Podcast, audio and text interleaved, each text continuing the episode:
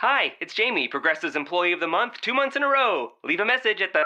Hi, Jamie. It's me, Jamie. I just had a new idea for our song about the Name Your Price tool. So when it's like, tell us what you want to pay, hey, hey, hey, and the trombone goes, blah, blah, blah, and you say, we'll help you find coverage options to fit your budget. Then we just all do finger snaps while a choir goes, savings coming at ya, savings coming at ya. Yes? No? Maybe?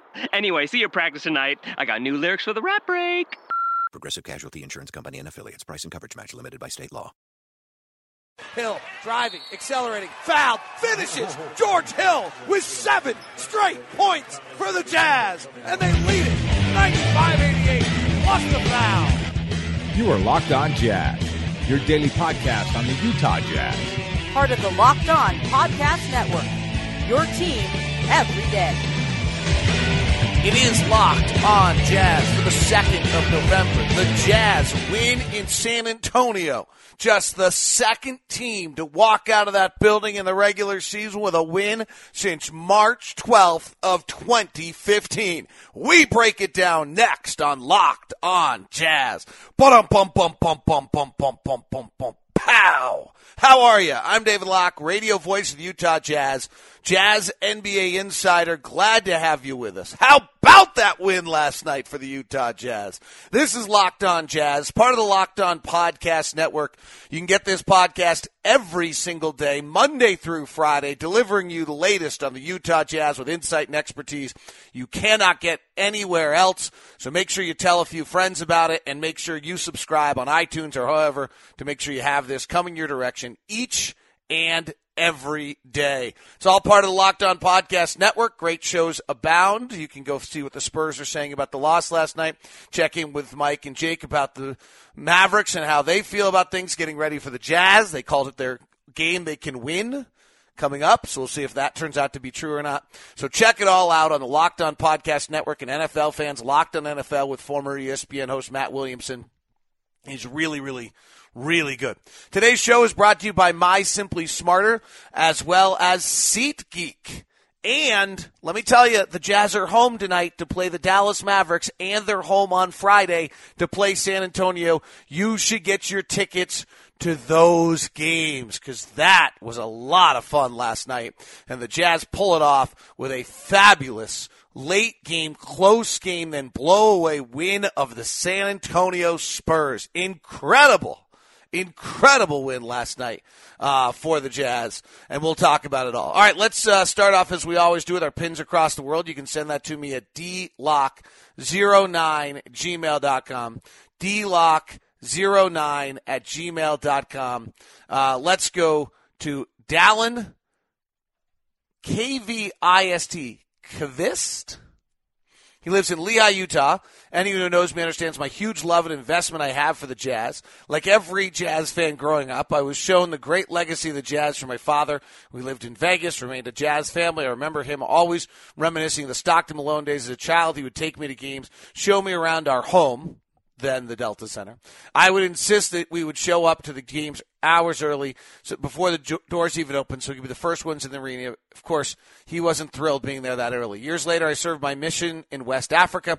My dad would always send me weekly updates on the Jazz and their progress. One day in the markets, my companion I came across a native wearing a Jazz jersey in complete shock. I insisted my companion immediately stop so I could take endless pictures with him, from Thurl Bailey to Andrei Kirilenko to Matt Harpring to Memo to Boozer to D. Will, crying over his departure to now Rudy and Gordon. My passion for the Jazz has never left or diminished. I have tickets and plan to be there opening night. I can hardly wait. A great thing Jazz fans are known for is their continued support for the Jazz, even if it's overseas in Africa. And that's from Dallin. Dallin in Lehi, Utah. Thanks so much for your quick story. Send me yours at dlock09 at gmail.com. dlock09 at gmail.com. All right, let's get right to the tip off portion of the game. Just you don't win in San Antonio. It just doesn't happen very often. It's happened once all of last year. It was Golden State. Prior to that, it was the Clippers uh, last time, or I don't remember, the last time someone won by double digits was the Clippers, January 31st of 2015. Last time when someone put 38 points on the Spurs in the first quarter of a game was on Christmas Day of 2013 when the Rockets did it against the Jazz. It just doesn't happen. And it really doesn't happen when you're without Gordon Hayward for the entire game. Alec Burks is out as well. And then Derrick Favors was pre planned. Quinn told us before the game that it would be a little bit more stringent. I tweeted that out. You can follow me at Locked On Sports. Uh, so I tweeted that out, and what it was is they want him to play 15 minutes first half and then sit so he's ready to go for tonight, trying to get him ready to do back to backs. The, the amount of resting that's going on in the league, we'll talk about it later in the show, is just incredible right now. And as Kevin Arnovitz said on the broadcast, it's going to be the story of the season when he was with us. But the Jazz win this one. Uh, two storylines really dominate more than anything else uh, in this ball game. One is just the, the, the play of George Hill and the George Hill flurry late. Seven straight points uh, to win the game. If you didn't hear the radio call of it and you want to uh, be a part of that on, and hear the radio call of it, you can go grab it at Jazz Game Rewind. It's up at 1280 The Zone. And Jazz Game Rewind has the about a seven minute play by play stretch or six minute stretch of the fourth quarter, uh, which includes the George Hill flurry. And what the Jazz did, I just went and rewatched the fourth quarter, is they found a bunch of things late uh, and matchups that they wanted to expose. But the other part was George Hill just made plays. You know, one of the key plays of the game is I actually think one of the key plays of the game didn't turn out. George jumps the passing lane, has a layup going the other way. It just showed the Jazz missed it, showed the Jazz were aggressive. He maintains that aggressiveness and then scores the next seven points of the game. The one and one of them is he just goes downhill, coast to coast, doesn't set up the offense, plays with a little extra juice, and the Jazz, you know, playing a little bit faster than the slow team they were, taking advantage of a, as Ron Boone talks about all the time, a fast break with the intention of scoring. And that was huge. That pay, that wasn't a big pace of play game in any way. 106 points. The Jazz only, I think they only played about 90 possessions last night. So that was a, an effective field goal percentage of the Jazz last night was right at 60%. I mean, that's one of, that, that was an offensive display uh, by the Jazz to start and to close. Uh, and George was just the majority of it. 22 points, seven assists, but I'm not sure it even tells the story of what he's bringing to the team because it's there's a level of just of confidence and been there before and how to handle the situation uh, that he has that we just simply have not had before at that point guard position. We, the Jazz outplayed the Spurs last night at starting and backup point guard. When was the last time the Jazz outplayed somebody both point guard spots? George Hill dominated Tony Parker's, and Shelvin Mack dominated Patty Mills.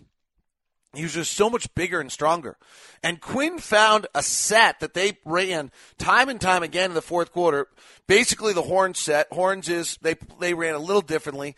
I think they call it bull because it's up a little higher. But uh, you have a player at each elbow, and the el- free throw line and where it turns down the lane. So right at that edge, if kind of think if you're standing each on one edge of the free throw line, and they had Gobert on one side and whoever our power forward was at the other. Well, for most of the stretch, the power forward was Joe Johnson because the Jazz were playing small.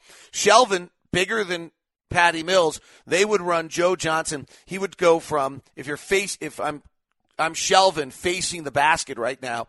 Joe Johnson's on the right elbow, and Shel- First time, Joe Johnson just sprints and clears out to the left side, no pick, nothing. And then Shelvin just so good with his right hand going downhill, just drives straight in the basket. One of the bigs is lifted. Uh, the other one now is following Joe Johnson out. The other one's lifted at the other elbow. Shelvin Mack just bigger and stronger than Patty Mills just beats him to the basket. Then the Jazz uh, with George Hill ran some similar things to that, but taking advantage of the fact that the Spurs were switching everything, uh, the Jazz really did a terrific job of interplaying and moving and exchanging uh, their personnel uh, and running different variations off the same set. Sometimes it was just a simple pick and roll with Joe Johnson to get a mismatch, and then that player goes over, and next thing you know, Dave. You know, David Lee is being guarded, or David Lee probably wasn't in the game anymore after Joe Ingles torched him. I'll get to that in a minute. Uh, then there's, you know, they they run it correctly, so now it's a switch with Joe Johnson. Another time they ran it off Gobert, and then they run another pick, and it got Joe Johnson with Tony Parker on him, and so then Joe Johnson takes Tony in the middle. Quinn just worked this one offensive set the entire fourth quarter, and the great thing about it is he ran so many variations off it. I'm not entirely sure that the Spurs could have or had an answer uh, exactly what was going on. So late game execution, largely George Hill, Joe Johnson. At one point, they put Kawhi Leonard on Rodney Hood, and Rodney just spaced out to the far side, and you take Kawhi Leonard out of the action. And since Kawhi is better than Rodney Hood, and he's the best defensive player in the league, if he's suddenly not involved in the play because he's face guarding Rodney, that's great. That's absolutely fabulous. And the Jazz just really calmly, collectively executed down the stretch uh, in that fashion. A lot of other things to talk about, but the other was just the way they opened the game. The first quarter flurry by the Jazz was terrific. The first nine field goals of the game were assisted. The Jazz effective field goal percentage in the first quarter was 93%. They hit seven threes on only, in 13 of 18 shots overall. So what when I say effective field goal percentage, if you're not used to that yet, what it means is if the Jazz had taken only twos, they would have made them at the rate of 92% in that quarter. They turned the ball over just 3 times. They went 5 of 5 from the free throw line and scored 38 points on a virtually perfect basketball quarter. Rodney Hood uh, was that good. He had 11 points in the quarter. He was bearing three, uh, two of three from three. The Jazz, George Hill got two. Shelvin Mack uh, hit a big angle left three, which is not usually his sweet spot, but that got him going for the night. The Jazz were just absolutely fabulous. Ran it out to a 10 point lead, and then the game got tough. And that's the part that I like uh, the most about this day. We'll get more about that. But that open ball movement, Chris assisting on 12 of 13 field goals in the first quarter of the game. Those are the two parts of this game that jump out to me. One, how calmly they closed, and secondarily, how uh, sharp, really, really sharp they were uh, to start the game. And that's what you have to do. And, you know, nobody had had that type of outing uh, against the Spurs since Christmas of 2013 in the first quarter. Uh, today's show is brought to you by My Simply Smarter. My Simply Smarter is an online program that you can do anywhere you have a computer, 10 to 20 minutes uh, sessions, three sessions a week that are going to help do make your brain work better. It's your brain is a muscle, and My Simply Smarter is going to allow your kids' brain to work better. Increased processing helps kids who have learning challenges, helps typical kids that you want to have them achieve their ultimate potential, and then interestingly really helps those athletes. Helps athletes because you're increasing processing, you're increasing your ability to focus, you're increasing your ability to retain and analyze information. And so what are you doing there? You're allowing the athlete to take the coaching better. You're allowing the student to take the teaching better. You're allowing the kid with learning challenges to learn how to use their brain in ways successfully. The program guides them through intense activities that focus uh, to address auditory processing, visual processing, visual spatial ability, and then a progression uh, through that. Basically, what's important for you to know is that that program is personalized. Exercises that help you build a strong foundation for learning and help you learn to focus, process, retain, and analyze the information. It's mysimplysmarter.com. 20% off for life with the promo code LOCKED. All plans come seven day free trial. And dads, it's really cool because you can monitor your kids' progress through the admin login. You get weekly and daily emails. If they hit a best score, you know about it and you can interact with them and be connected when you come home from work that day. And hopefully they're having a great deal of fun with learning. And that's the first key. So 10 to 20 minute sessions, three sessions a week. It's my simply smarter. Laird is there. You can email Laird directly if you want to. He's been nice enough to try to customize your experience as a jazz fan uh, to know uh, so that you can interact with him, or you can go to mysimplysmarter.com, check out the website, and see it all. If you have questions and you want to ask Laird directly, go ahead and email Laird uh, at Laird at NACD, National. Uh, let me make sure I have NACD, Laird at NACD, and then it is, I got this wrong the other day, I'm going to get it right today, dot org. Laird, L A I R D, at nacd.org. All right, the other part of this game last night from the Jazz that just has me so impressed is exactly what I said a moment ago that they get they get you know this is the Spurs. Spurs win these games. And so you you know, when I anticipate, you look at this and the Jazz have this big, huge lead. They're up by 16. And then, it, you know, it looks like a, a Lego pyramid that you build at home if you look at the game tracker and it just falls off the right hand side. And next thing you know, the Spurs have the lead midway through the third. It's not supposed to come back the other way. You know, it's not a circumstance in which the Spurs at home take the lead midway through the third and then the Jazz come back and take control of the game. And even in the fourth, when it gets down to two, that's not supposed to happen. That to me is what was so impressive to, by the Jazz was their ability to take advantage of every Spurs weakness and make the plays they had to and stay engaged uh, through it. The uh, when you start to look through it, what are some of the things that happened? Some of the key plays to me, Joe Ingles kills David Lee. David Lee guards Joe Ingles, and on back to back plays, he goes under the pick and roll, and Joe's not been a great three point shooter off the bounce, and he buries back to back threes off the bounce, nailing, uh, killing the Spurs. Huge, huge plays in that fourth quarter early when the bench is on the floor, and Joe calmly just buries uh, both of those. Uh, Gobert matches to Aldridge all game long, and Aldridge is never comfortable playing against Rudy Gobert, and that was obvious uh, in the ballgame. The defensive rebounding late in the game, an area where the Jazz were so terrible last year, 29th in the NBA in defensive rebounding. In the final five minutes, it was Rodney Hood and Joe Johnson coming down and getting uh, big rebounds in that game. Dante Exum's defense last night was just terrific, and both Dante Exum and Lamarcus, eh, Dante Exum and Trey Lyles, I thought deserved uh, incredible credit for what they did uh, in this game because I thought both of them really were struggling. Dante was getting schooled by Manu Ginobili. He had the ball stripped from him. He seemed uncomfortable to me in, in a lot of different ways, and yet he stayed in the game and defensively did incredible. Uh, had defense, four block shots, three of them on threes. Just had a great length to who he was in the game. Watching the fourth quarter, the Jazz, you know, they switched quickly and assertively. They connected. They cut off passing lanes. There's a play where Rodney runs um, Patty Mills off the three point line into a pull up two, and he makes it. But it's still just a big thing to get rid of that three. Uh, and have them take a two.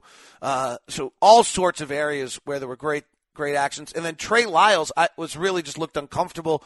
Uh, didn't look like the player that I've gotten to know watching him. And he stayed in the game, made the big plays that had to be done.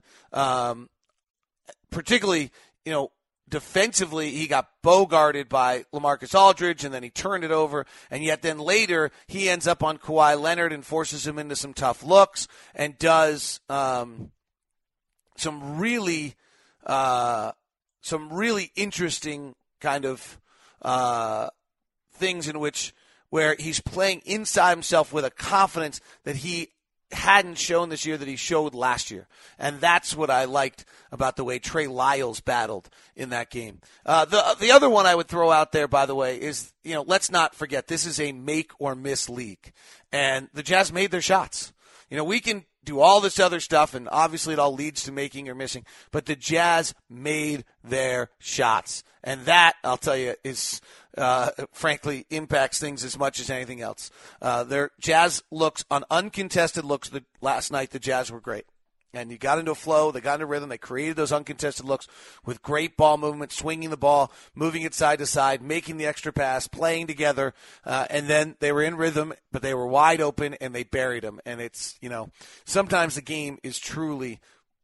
Truly that simple. Uh, final one on last night's game, then I want to jump into Alec Burks for a minute. Uh, the favors minute allotment was planned. So I think he'll play tonight uh, pending something not feeling right. But that was the plan: was to extend his minutes in a half of basketball to try to get him back. Uh, the medical stuff that's going on in this league right now is, you know, it's endless. It's different. It feels weird, um, but I think it's trying to really be a great deal smarter uh, for all of these athletes and keep them keep them out there. Uh, if you are planning to head to the Oregon Utah game, November nineteenth uh, the Faith Hill concert in sep- Tim McGraw concert in September or a jazz game or whatever it is, SeatGeek is the best place for you to go buy tickets on the open market. If that's where you're going to go, go to SeatGeek. They put all the tickets available on other, from other sites into one place so you can save time and never miss a deal. You don't have to go to one site here and one site there and one site somewhere else to figure out what you want to do. And even better is the fact that SeatGeek puts a grade on every single seat. And that's what makes it so hard to figure out whether or not you're getting a good deal on seats or not. So if you want to go see the Carrie Underwood concert uh, that's coming to town out at the Maverik Center, you can check and look. And they have over here in section 123, someone wants $532 for their tickets. Well, guess what? They're telling you that's an awful deal because for you can move one section over and get the same ticket for $170, and that they're giving is a good deal score. So you check it out. Every ticket has a deal score for you, and it tells you which are the best deal scores for you. Section 101's got a ticket at $146, and that is one of the better deal scores out there. You can do it with football games, you can do it with basketball games, you can do it with concerts, any event that's going in town. Go to SeatGeek, and then when you download the app onto your phone, just go over to the settings tab. It says add a promo code and add the promo code LO Jazz. That's LO Jazz, and SeatGeek will send you twenty dollars after you've made your first ticket purchase. So download the SeatGeek app, enter the promo code LO Jazz. So the Jazz announced yesterday that Alec Burks will have has had surgery. Did it yesterday on his um, ankle leg area. I guess is you know there. That's my complete. And uh, they debrided. I think um, is that really like this is so much medical stuff that I don't understand in any way, shape, or form, or even know how to talk about uh, in any way, shape, or form. Uh, but that's the um, here, here's what it really here's what's really was going on, and I think this is you know hopefully this will help you. Uh, it's first off, okay, it's not great. We'd rather have him on the floor, considering where he was. It is probably good news. He wasn't getting better. Like that was clear, right? You kept hearing Alec is in rehab, and you get frustrated because there's no timetable. Well, there's no timetable because Alec wasn't getting better. Like they were going through rehab, they were trying to figure it out, and every time Alec kind of upped it from 75% to 100%, he felt pain. Every time he was out there for an extended period of time, he started to feel pain in what was going on, and so they cleaned out debris uh, and try in between like. I, I don't want to try to be a doctor, but basically, there's an area where they believe that an area of bone between his tibia and his fibula had created kind of an extra uh, area of bone in there that was creating pain the harder he went and the longer he went. And the hope is that by taking that out, um, and this arthroscopic surgery that he will be able to get back out on the floor. But frankly, the way he was heading, he wasn't heading back out on the floor. So it's a bummer because it's the third operation in a year plus that broken leg. I mean, Paul Pierce just got him. You know, it was a dirty play and Paul Pierce got him. And this is a significant injury. He's still working his way back, and it's too bad. It's, you know, 10, 11 months almost uh, now since it happened, and it sucks. Okay? It sucks.